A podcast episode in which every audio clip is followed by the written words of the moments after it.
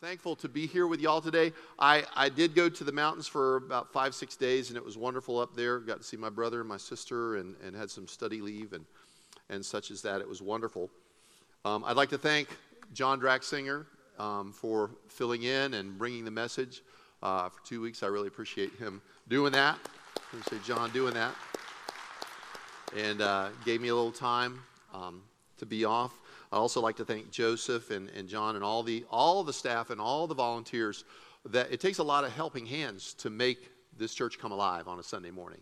And I just appreciate all of y'all so very much um, that helped make that happen. I'm just a very small part, a very small part of that, but very grateful for that. Um, we're going to return to the Gospel of Luke. And if you remember, in chapter 10, at the end of chapter 10, was the parable of the Good Samaritan. And you remember the lawyer, he said, uh, he said, um, he said, Who is my neighbor? And, and, and the parable of the Good Samaritan was Jesus' answer to that question. Because basically, what he was saying was, okay, how much do I have to do, right? Who do I have to love? Who do I have to care about and show compassion? Who do I have to be a neighbor? And of course, Jesus' overall message was the parable. But the parable said, show compassion to whomever you can. That was the point. That was the answer. It's not about how little you can do, which is what the lawyer was concerned about, but it's how much you can do.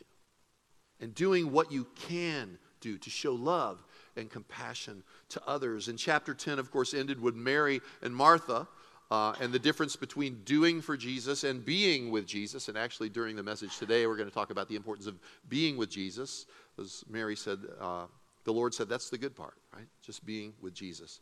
So I'd like to start by reading chapter 11, verses 1 through 13. By the way, I want to point out that the service kind of started late and got handed off to me a little bit late. So if I run over, okay, I'm just saying, just saying. but last night I cut out a big chunk of my message because it was too long. It was too long. But I'm going to do my best because I know with that smell, if I'm not done, you guys are just going to get up and walk out of here and go get some sausage and pancakes. So listen, I'm just kidding. I know you wouldn't do that. Let me read chapter 11, verses 1 through 13. It says, And it happened while Jesus was praying in a certain place. After he had finished, one of his disciples said to him, Lord, teach us to pray, just as John also taught his disciples. And he said to them, When you pray, say, Father, hallowed be your name, your kingdom come. Give us each day our daily bread, and forgive us our sins.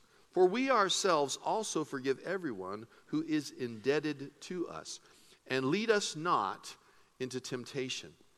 Then he said to them, Suppose one of you has a friend and goes to him at midnight. Midnight, right? And he says to him, Friend, Lend me three loaves, as in bread, right? Lend me three loaves of bread, for a friend of mine has come to me from a journey, and I have nothing to set before him. And from inside, in other words, inside the house, he answers and says, Do not bother me, for the door has already been shut, and my children and I are in bed. I cannot get up and give you anything. In verse 8, I tell you, even though he will not get up and give you anything because he is a friend, in other words, because of his friendship, even though he won't be a friend to you, yet because of his persistence, he will get up and give him as much as he needs. Persistence in prayer. So I say to you, ask and it will be given to you, seek and you will find, knock and it will be opened to you. For everyone who asks receives, and he who seeks finds, and to him who knocks it will be opened to you. Confidence in prayer. Now, suppose that one of you, one of you fathers who are here, is asked by his son for a fish. He will not give him a snake instead of a fish, will he? It's a polemical question. We know the answer, and it's of course not, right? Jesus, it's a, it's a style of teaching. Or if he asks for an egg, he will not give him a scorpion, will he? Of course not. Of course not. And Jesus ends with this He says, If you then, being evil, know how to give good gifts to your children, how much more? how much more will your heavenly Father give the Holy Spirit to those who ask? Would you pray with me? Lord God, creator of heaven and earth, Lord, give us ears to hear what you're saying to your church. May the words of our mouths and the meditations of our hearts, the way these scriptures fall upon our minds and our understanding, give us good eyes, give us proper perception of what you're trying to teach us today. Holy Spirit, give us ears to hear what you are saying to your church. God, I ask your special blessing on the reading and hearing of your word and the way that I seek to explain it, that it would bring understanding to us, to your people, that you would bring that to us by the power of your Holy Spirit so that we can live more fully for you, more faithfully for you. In your name, Jesus, and all God's people said, Amen. So the first order of business in chapter 11 is prayer, right? Prayer. And it is also one of the things that should be priority. I mean, priority in the Christian life, right? Just like Mary, who spent time with Jesus while Martha was doing all this. He said, it's the good part. Prayer is the good part. See, you can't you can't know someone if you don't spend time with them. Wouldn't you agree with that? You can't really get to know someone if you don't spend time. For, for, for example, if I said, Well, Bob and I, you know, we're really close friends, we're really close. And then and you say to me, Well, do you all spend a lot of time together? And I say, Well, no. And you say, Oh, well, well do, you, do you talk a lot? No. Well, do you call them on the phone? No. Well, do you like text them and, and, and, and exchange emails regularly? No, never. But we're just like this. We're really close. That wouldn't make sense, would it? No, it doesn't make sense because you have to spend time with someone to get to know them. Spending time with Jesus, okay? Spending time with Jesus is reading his word, learning about his life and teachings like we're doing here. It's praying, it's talking to him, it's sharing your deepest needs, hopes, dreams, and thoughts with the Lord, sharing them with Him. And then that's not the end, it's listening. It's listening, watching, and waiting for His answers. Prayer is one of the number one priorities, or should be, for us as Christians. So, here in chapter 11, we see Jesus, as we often do in the Gospels, going off somewhere to pray, right? In the Gospels, it says, well, Jesus went off into a lonely place to pray, right? You remember here? He went off into the wilderness to pray, or he went up on to the mountain to pray. And here, at the beginning of chapter 11, it says he went to a what? A certain place. And when he had finished praying, one of the disciples said to him, Lord, teach us to pray just as John also taught us, taught his disciples to pray.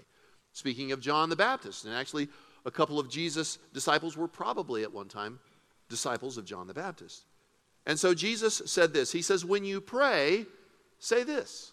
And then he gives them an outline for how to pray. It's not necessarily that he wants us to pray it word for word exactly like that, although that's perfectly fine, and Christians have done it for centuries, right? Perfectly fine. But he's also giving us an outline to pray. And as I read this morning, you probably noticed that Luke's version of the Lord's Prayer is slightly different and shorter than Matthew's version. How many of y'all noticed that? You were listening as I read. Okay, very good. Because it is. It is. But that's okay. There are no contradictions with Matthew's Lord's Prayer. It's just a condensed version of Matthew's prayer. It's basically the same prayer. Um, my daughter, Brittany, lives in Jacksonville, and she sends me these uh, Christian memes. It's a website called Funniest Christian Memes. Did any of y'all seen those? Well, she sends them to me every now and then. She, she sent me one last week, and it was a drawing of Jesus on a hillside teaching the disciples. It was probably the Sermon on the Mount or something, and his hand was up like this. And then there was a little bubble of text above it, and this is what it said. It says, Jesus said, Okay, everyone, now listen carefully. I don't want to end up with four different versions of this. and of course, it was referring to the four Gospels, which are four different versions, four different perspectives on the life and the teachings of Jesus Christ. It was pretty funny. She sends me crazy stuff. It's good stuff. But you will be happy to know, okay, that there are only two versions of the Lord's Prayer. It's Matthew chapter 6 and Luke chapter 11. And they are not greatly different. It's the same basic outline, but condensed, okay? For instance, Luke doesn't start with, Our Father, which art in heaven, hallowed be thy name, right? It doesn't start that way. It's condensed. He doesn't say, Our Father. Luke says, just Father hallowed be your name. So, the first element of the Lord's Prayer, both in Matthew and Luke, is to acknowledge who God is, to acknowledge the holiness of God in respect and showing respect to Him. It's just like in Matthew. the next element is a desire to see God's purposes accomplished. He says, Let your kingdom come. Your kingdom come, but it's actually in, in the mood where you would add a let. It's let your kingdom come. But he doesn't say, Let your will be done, because they're almost the same thing, really. So it's condensed. It's condensed. And Jesus tells us to ask for what we need to sustain our lives. Give us each day, each day, our daily bread. God, give us what we need. Lord, give us what we need, not necessarily everything we want, right? But give us what we need to survive in life. And that could be housing, could be a job, could be anything. But he uses bread because that's the most common sustenance at the time. Give us today our daily bread, right? And then Jesus reminds us to pray for forgiveness. And he includes a qualifier, which basically means when I say forgiveness, this is kind of what I mean. Okay? And he says this in Luke. He says, And forgive us our sins, for we ourselves also forgive everyone who is indebted to us. So forgive us as we forgive others. In Matthew's version of this explanation, the forgiveness, the, on his explanation on forgiveness is expanded both in the prayer and after the prayer. In chapter 6, verse 14 and 15, after the prayer, Okay, Jesus says this. He says, For if you forgive others for their transgressions, your heavenly Father will also forgive you. But if you do not forgive them, then your Father will not forgive you your transgressions. So forgiveness is serious business with Jesus, right? It's really important. It's the same thing that Luke said, but it's expanded for emphasis and clarity in Matthew. It's the Lord's Prayer forgiveness for formula. formula. That's what I call it. The Lord's Prayer forgiveness formula, which is, Lord, forgive us like we forgive others. Forgive us like we forgive others. Forgive us as we forgive others. Then in verse 4, verse 4, the Lord's Prayer ends with this Lead us not into temptation. That's the end of it in Luke. That's the end of the Lord's Prayer. Lead us not into temptation. John Blake translation Lord, don't lead us into a place where we will be tempted to go against your will for our lives. Don't let us go there. Protect us from temptation. Keep us from temptation. Do not lead us into temptation. The prayer in Luke doesn't include, but deliver us from the evil one. Did you notice that? It doesn't include that. It's condensed. And it also doesn't include the benediction that's at the end of the prayer in Matthew. For yours is the kingdom and the what? And the power and the glory forever. Amen. It doesn't include that. This probably comes as a surprise to some of you because you've heard Matthew's version of the Lord's Prayer your whole lives, right? And recited it's what my dad taught me. So you probably noticed that. But this is Luke's version, which, as I said, is more condensed and concise, which, quite frankly, is not Luke's style. it's the longest gospel. He's very wordy, he's very verbose. But for some reason here, okay, it's concise. But the truly notable thing about these two Lord's Prayers is not that they're somewhat different. That's not really the remarkable thing about it. It's that they're so much alike. That's what's notable. What's amazing is that they are so similar to each other in outline and in content. It's amazing. It's amazing. And after this, after this Lord's Prayer, Jesus continues his lessons on prayer. He goes on after that, just like in Matthew, to teach about prayer. He teaches lessons on being persistent in prayer, being confident in prayer, and being hopeful in prayer. Here, Jesus is teaching them and us to be persistent in our prayers. Don't give up on God if He doesn't answer your prayer immediately or when you think He should. How long did Abraham and Sarah pray for Isaac? They were in their 90s, right? They were in their 90s. But God answered their prayer, didn't He? And He answered it in a big way. Not how they thought maybe He would, but in His timing. Here, Jesus, He's teaching us to be persistent in prayer in the, in the text that I just read for you, but also to be confident in our prayers. When we pray, don't ask things from God thinking, well, maybe He just might kind of, sort of answer our prayers. No. Pray with confidence. Ask with confidence. Ask knowing God hears and answers our prayers. He may not answer them exactly the way you think He should, but that's to be expected. In my, in my understanding, that's to be expected. Why? Well, because God is God. God knows things that we don't know, right? So he's going to answer according to his ultimate knowledge and his will and his counsel, but he will answer. That's what Jesus is teaching. He will answer. Verse 9 says, Ask. Ask and it will be given to you. Seek and you will find. Knock and it will be open to you. Be confident in your praying, in your prayers. Jesus is teaching that. Last lesson Jesus is teaching them, the disciples, and us to be hopeful in our prayers. Don't expect lame things from God. You hear what I'm saying? Don't expect lame answers from God. Be hopeful when you pray. Be expectant of good things from God. And Jesus spells it out in the passage that I just read for you. Jesus wants us to know that God wants to give good things to us, his children, just like parents want to give good things to their children. If they ask for bread, you're not going to give them a snake, right? God's like that. He wants to give good things to us. So be persistent in prayer, be confident in prayer, be hopeful in prayer. Those are part of the lessons Jesus teaches us in Luke chapter 11. Next, in verses 14 through 20, Jesus addresses blasphemy in the subtitle in my Bible, Blasphemy of the Pharisees. Did you ever wonder what the word blasphemy is? It's such a weird, sort of non distinct word, isn't it? Have you ever been reading through your Bible and said it's blasphemy? And, and you, did you ever think, what's blasphemy? Right? It really is. But here, here I'm, what I'm going to do is I'm going to give you a, a common definition for it, but I'm also going to give you a real good way to understand it, especially dealing with what's happening here in chapter 11. The simple definition is this it's to talk badly about God. To talk badly about God. To speak of God in an offensive or sacrilegious way.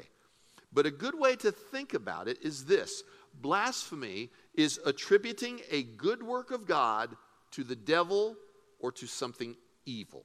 Okay? It's giving the devil credit for something God did, something good that God did, or vice versa, giving God credit for an evil done by Satan. Okay?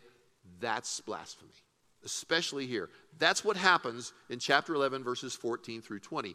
Jesus is casting out demons and setting people free from the forces of evil. That's what he's doing. Jesus uses two names in chapter 11 when referring to evil.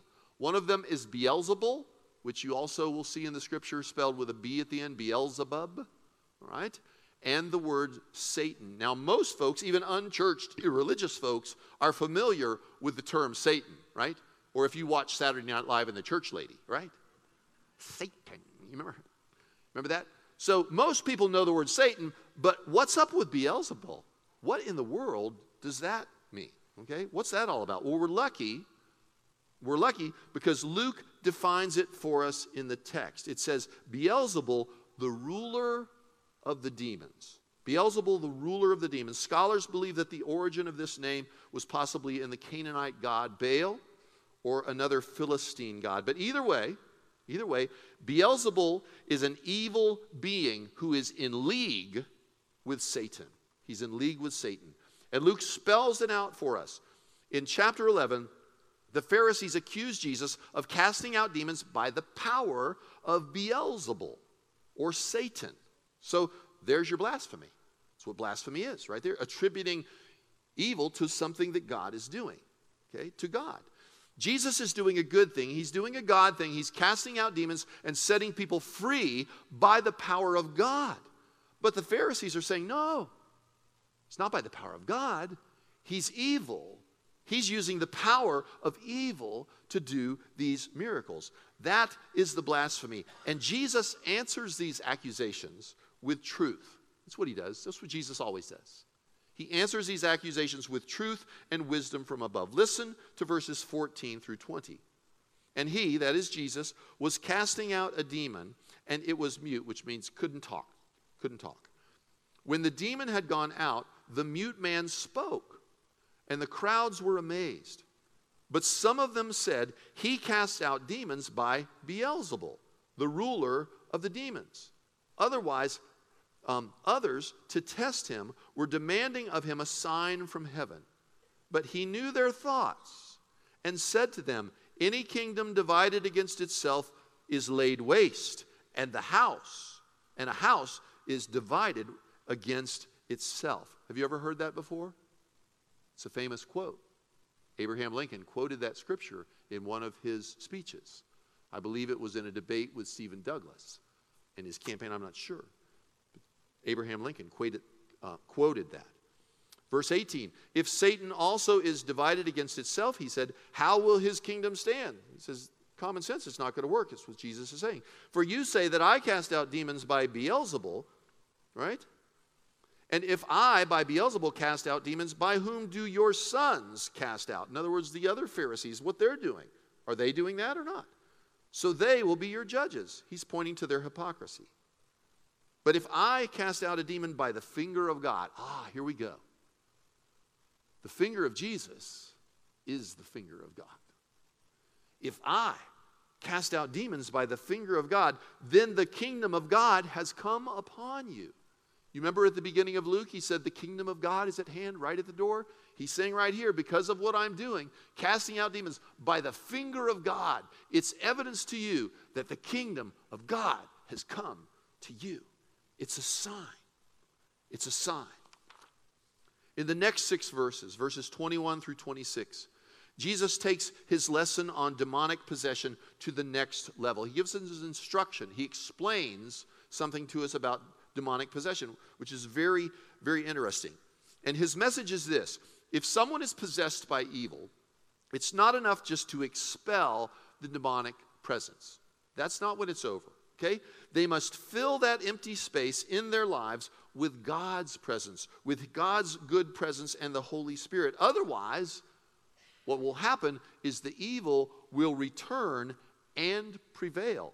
And the last state of that person will be worse than the first. So listen for that in verses 21 through 26. When a strong man, fully armed, guards his own house, and this is all imagery for our hearts and our spirits, our house, okay, his possessions are undisturbed. But when someone stronger than he attacks him and overpowers him, he takes away from him all his armor on which he had relied, his defenses. He takes them all away and distributes his plunder. He who is not with me, Jesus said, is against me, and he who does not gather with me scatters. When the unclean spirit goes out of a person, when they're cast out, it passes through waterless places seeking rest and not finding any. It says, I will return to my house, in other words, the person he was cast out of, from which I came. And when it comes, it finds it swept and all put in order, the person that he was in. Then it goes in and takes along with it seven other spirits more evil than itself, and they go in and live there. And the last state of that man becomes worse than the first. That's quite a thing to talk about. It's quite a thing to talk about. We need to be indwelled by the Holy Spirit. Okay? Need to be indwelled by the Holy Spirit. Those spaces in us need to be filled. We all, John talked about this God spaced holiness. It needs to be filled with the Lord or it's going to be filled with other things. We need to fill it with God. And then he goes on, right after that, verse 27. While Jesus was saying these things, one of the women in the crowd raised her voice and said to him, Blessed is the womb that bore you and the breast at which you nursed. But Jesus said, okay, he said, on the contrary, Blessed are those who hear the word of God and observe it. Blessed are those who hear the word of God and observe it.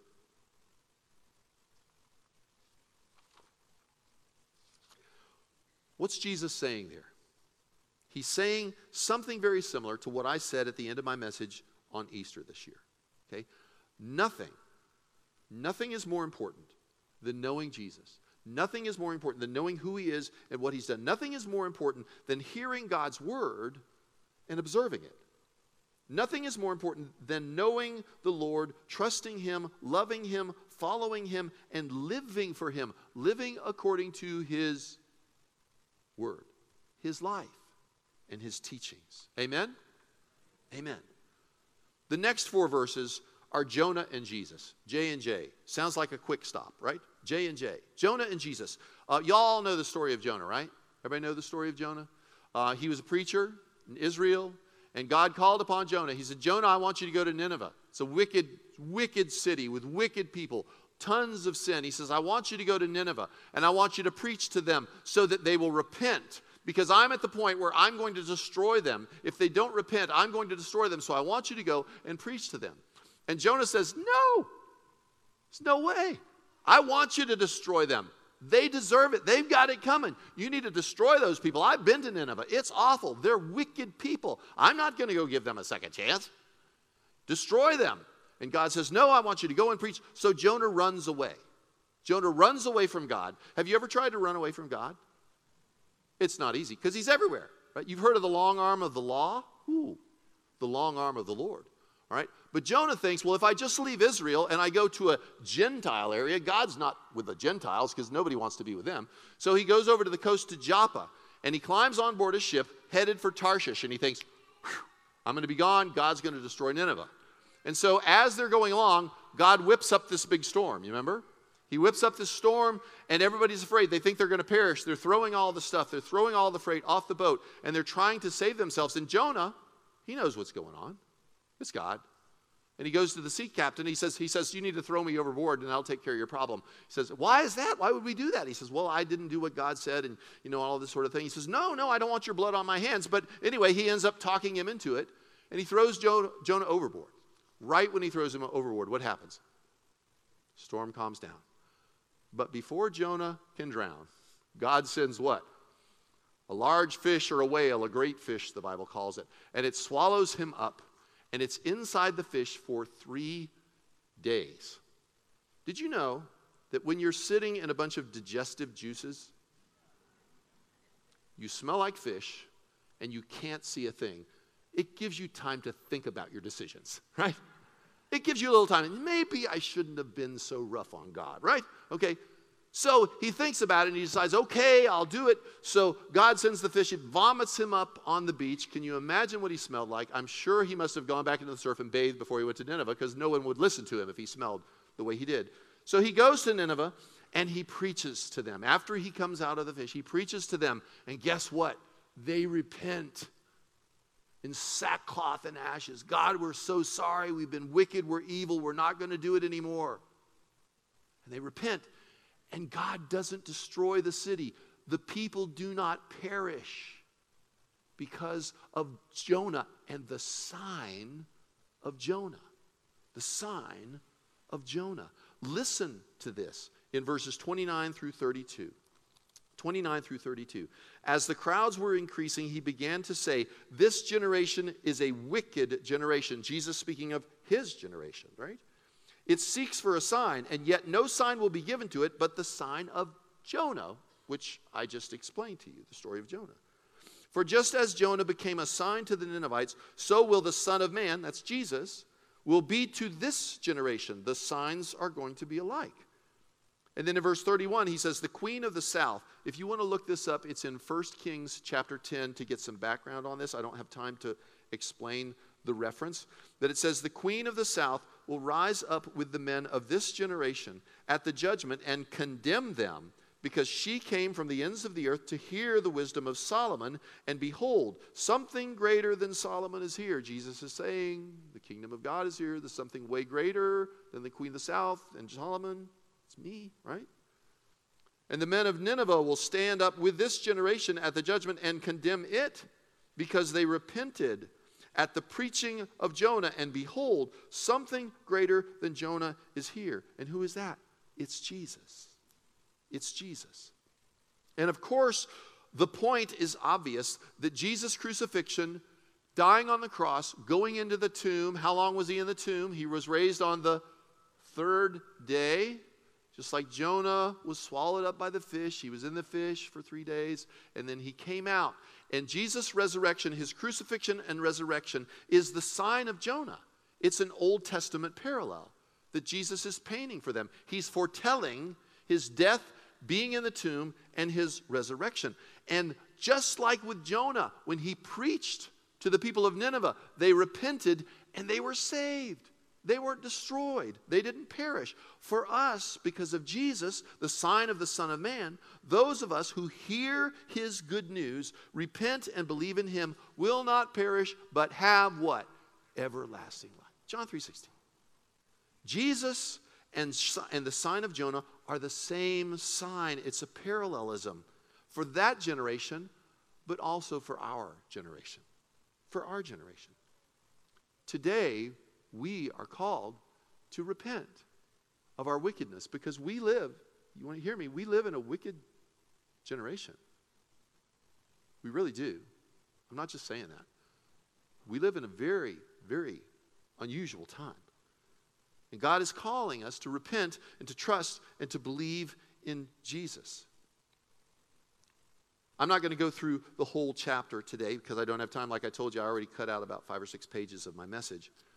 So I'm going to close with these last words, these verses and these words of Jesus. It's verses 33 through 36. No one, after lighting a lamp, puts it away in a cellar nor in a basket. That would be silly, right? But on a lampstand, so that those who enter may see the light. The eye is the lamp of your body. Okay, when your eye is clear, your whole body is also full of light. The eye is a metaphor for understanding. Light is a metaphor for proper understanding. And that's what he's saying here. The, the eye is the lamp of your body. And when your eye is clear, your whole body is also full of light. But when it is bad, when your perception is wrong, right? Your body is full of darkness because your understanding is flawed. Your spiritual understanding is flawed. And then he says this then watch out that the light in you, what you think is right, what you think is light, beware if that light is darkness, because your perception's all messed up. If therefore your whole body is full of light with no dark part in it, it will be wholly illuminated as when the lamp illumines you with its rays. It will do what it's supposed to do when we have a good eye and a proper understanding and we shine our light.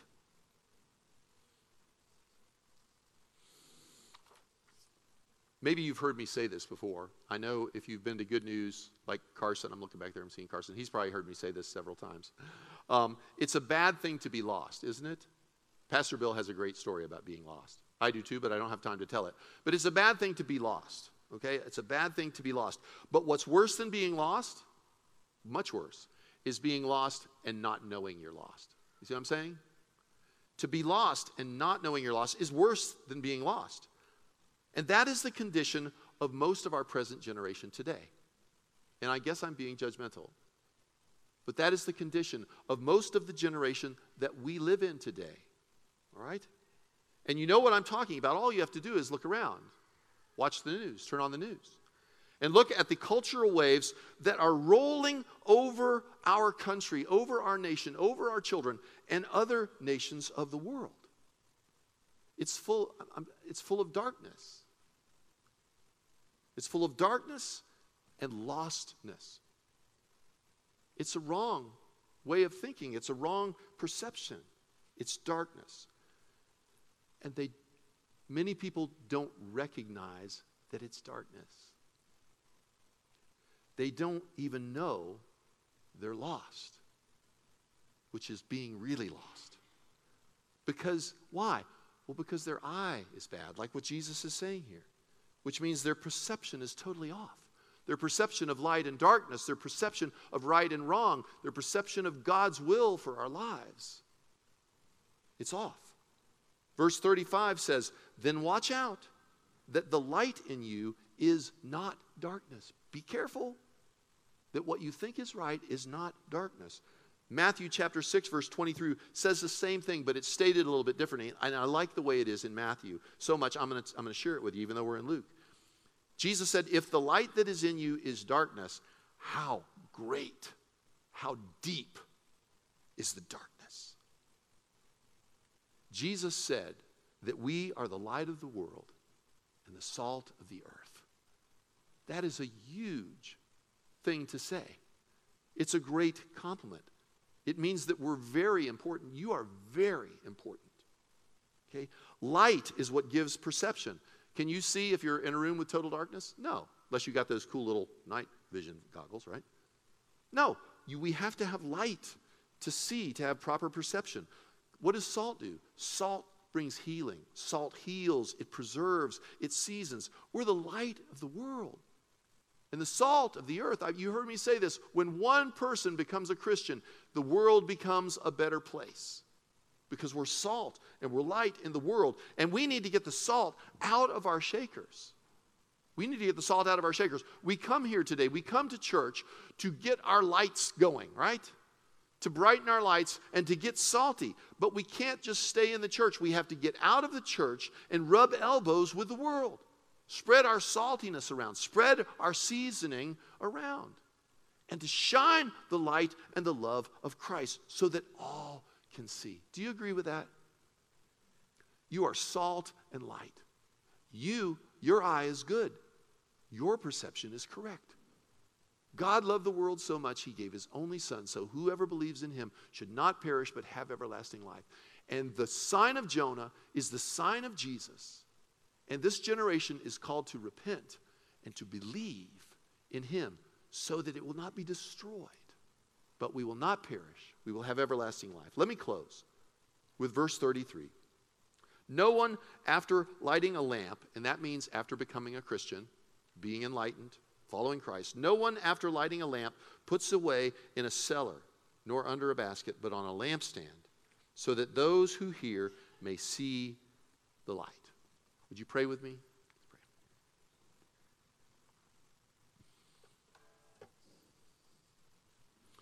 Lord, we thank you for your favor. We thank you for your goodness. We thank you that you're here. And God, I pray for wisdom for us so that we can know what you want us to do. Lord, you've given us the gift of perception. Um, we have the knowledge of who you are. I pray that you would guide us because we have a big responsibility of being light in the world and being salt and seasoning in the world. You've called us to be your disciples and your apostles just as you called your disciples and apostles. You've called us to be that, to be salt and light to the world. We pray for your help and for your guidance. I pray also for the food. I give you thanks for the food that we're about to receive and just say grace over that. And thank you for the loving hands that have prepared it for us. In your name, Jesus, amen.